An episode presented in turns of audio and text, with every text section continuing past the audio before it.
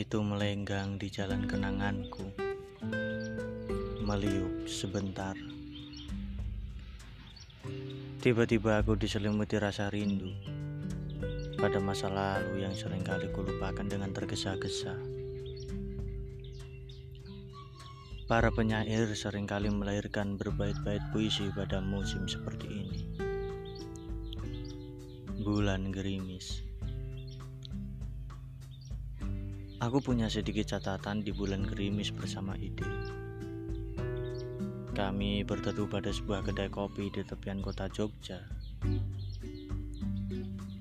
Kota itu masih ditandai oleh aroma kotoran kuda di sepanjang jalan Malioboro. Kita entah terlibat urusan apa di kota itu. Namun itu bukan perjumpaan pertama. Di kedai itu, kita membincangkan apa saja dalam berbagai bahasa serta menertawakan ke keadaan kita. Dua manusia setara dalam usia, senasib dalam urusan bercinta. Kegagalan adalah nama tengah kita dalam urusan cinta. Tapi kita semakin kuat menghadapi hidup yang semakin rumit ini kan. Tawa kita meliuk-liuk hingga jauh malam. Kau buang asap rokok berhelai-helai. Lalu kau tulis catatan-catatan puisi pendekmu secara spontan di kertas pembungkus rokok.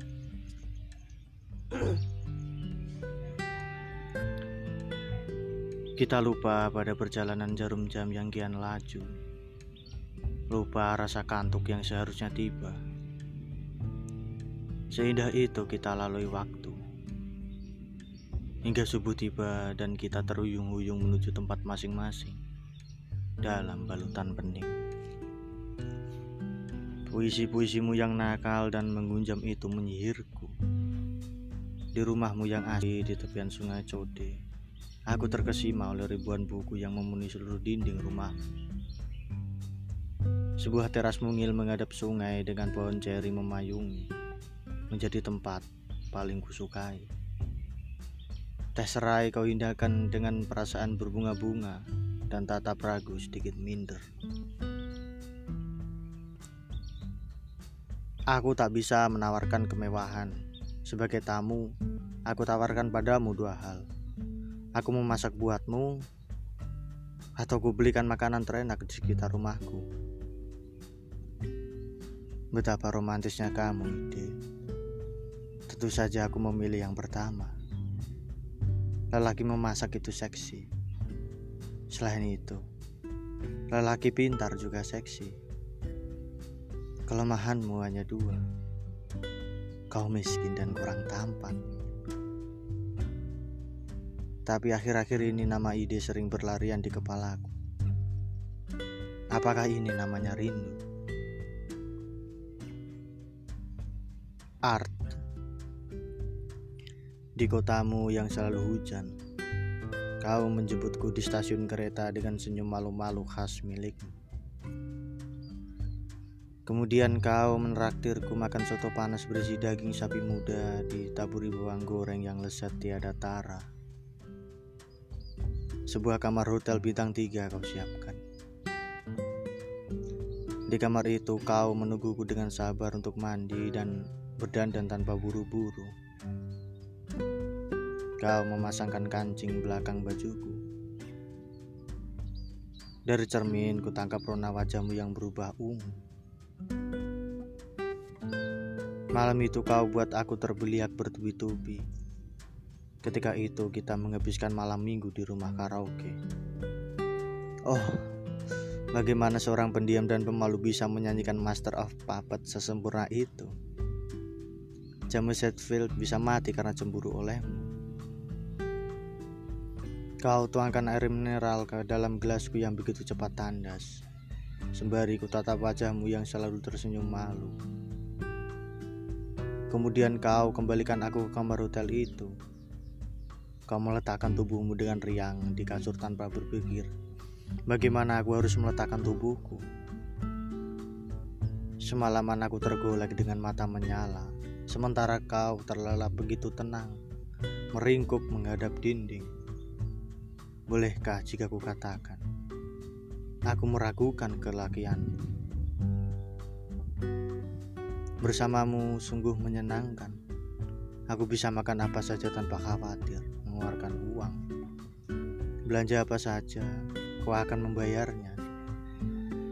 Di dekatmu aku merasa aman, sangat aman, tanpa takut diperkosa. Tapi saat kau melamarku, mengapa aku menggelengkan kepala? Fun Ah, Van, tak pernah ada cukup waktu untuk mencatat debar jantungku setiap menyebut namamu. Di gelombang suaramu kutemukan alunan yang menggoda.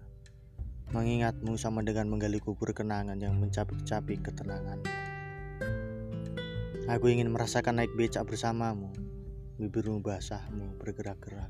Aku menatap, tertancap di situ. Boleh? Kau mendesakku. Ya akhirnya kali itu kita serupa Romi dan Juli. Mereka dengan sepeda angin, kita dengan becak. Dari jalan Tegal Sari Basuki Rahmat diselamatkan oleh trotoar menuju Tunjungan Plaza. Di atas becak maupun trotoar, tangan kirimu menggenggam tangan kanan. Aku ingin makan pizza. Di kotaku tak ada. Kita mengudap pizza di dalam plaza terbesar di kotaku. Kulihat matamu berbinar saat menyantap potongan demi potongan. Kau tak menggunakan sendok dan pisau yang tersedia. Katamu di Amerika, tempat kau menghabiskan tiga tahunmu. Orang makan pizza hanya menggunakan tangan dan menyorongkan ke mulut begitu saja. Aku hanya mengangguk, tersenyum, dan menatap penuh kagum. Esok pagi kau memintaku mengantar ke, ke bandara Juanda. Aku ingin mencium kamu.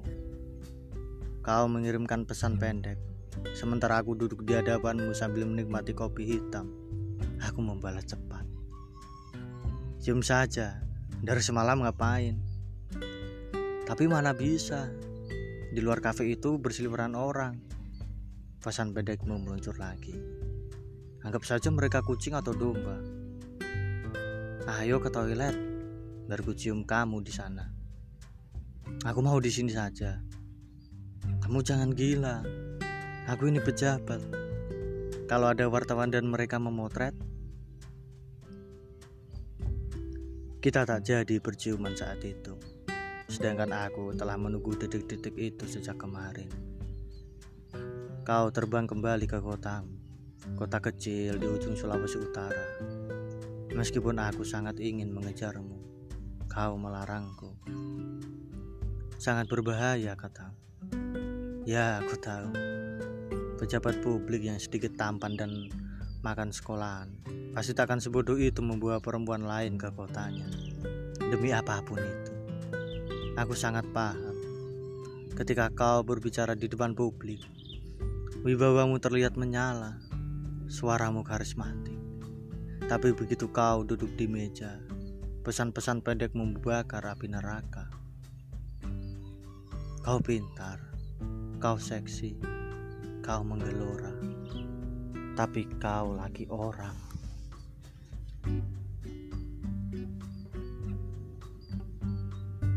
Rin, hari ini tepat hari Minggu siang telah mencapai angka 45. Aku memasak untuk diriku sendiri beef bulgogi dengan bahan daging terbaik yang beli di pasar modern 4 hari lalu. Sengaja ku siapkan belanja istimewa untuk menyenangkan diri sendiri. Ku tata daging itu dengan sedikit garnish berupa daun mint serta irisan tomat cherry. Kuletakkan makanan olahanku yang sudah aku plating sedemikian rupa di tepi jendela untuk meraih pencahayaan sempurna. Klik. Happy birthday to me. Batinku mendesah.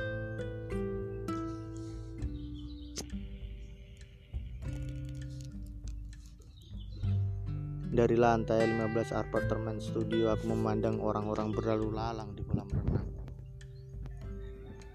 Apakah mereka sudah makan daging hari ini? Bersama siapa? Dimasak apa? Adakah mereka pun tengah merayakan sesuatu? Sepertiku. Tadi bagi subuh, ide telah mengirim ucapan ulang tahun. Maafkan aku, 15 atau 20 tahun berlalu aku tetap tak mampu membeli kado ulta untukmu. Selamat ulang tahun, Rin. Kau boleh memilih koleksi buku dan CD mana pun yang kau sukai dari milikku.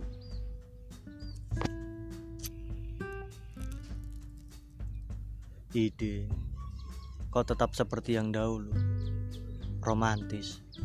Puisimu mengalir begitu ritmis, memikat. Kau belum menikah, dan kau tetap miskin. Sekalipun setiap menatapku matamu tampak mempesona dan suaramu bergetar Karena kau begitu ingin memilikiku. Bagiku kau tetap bukan target yang bisa aku miliki Art Dia tak mengirim pesan apa pun. Juga tak ada transfer dana untuk makan-makan atau apa. Dulu dia selalu dengan murah hati mengirimku juta-juta angka untuk bersenang-senang dia tahu bayaranku sebagai penulis novel berapa-berapa. Dia telah menikah dengan dua anak perempuan yang jelita. Dia bahagia. Meskipun ketika pernikahannya, aku datang mengucapkan selamat dengan senyum seolah tulus. Dalam hatiku aku memaki-maki. Sial. Kau menikah juga akhirnya. Dan sekarang Aku tengah membuka nomor teleponnya. Dalam profilnya ada wajah bahagia itu. Sebuah keluarga utuh dengan tawa yang menusuk-nusuk rongga dadaku. Van, tadi pagi wajahnya muncul di layar kaca. Dia tengah meresmikan sebuah gerakan literasi di provinsi wilayahnya.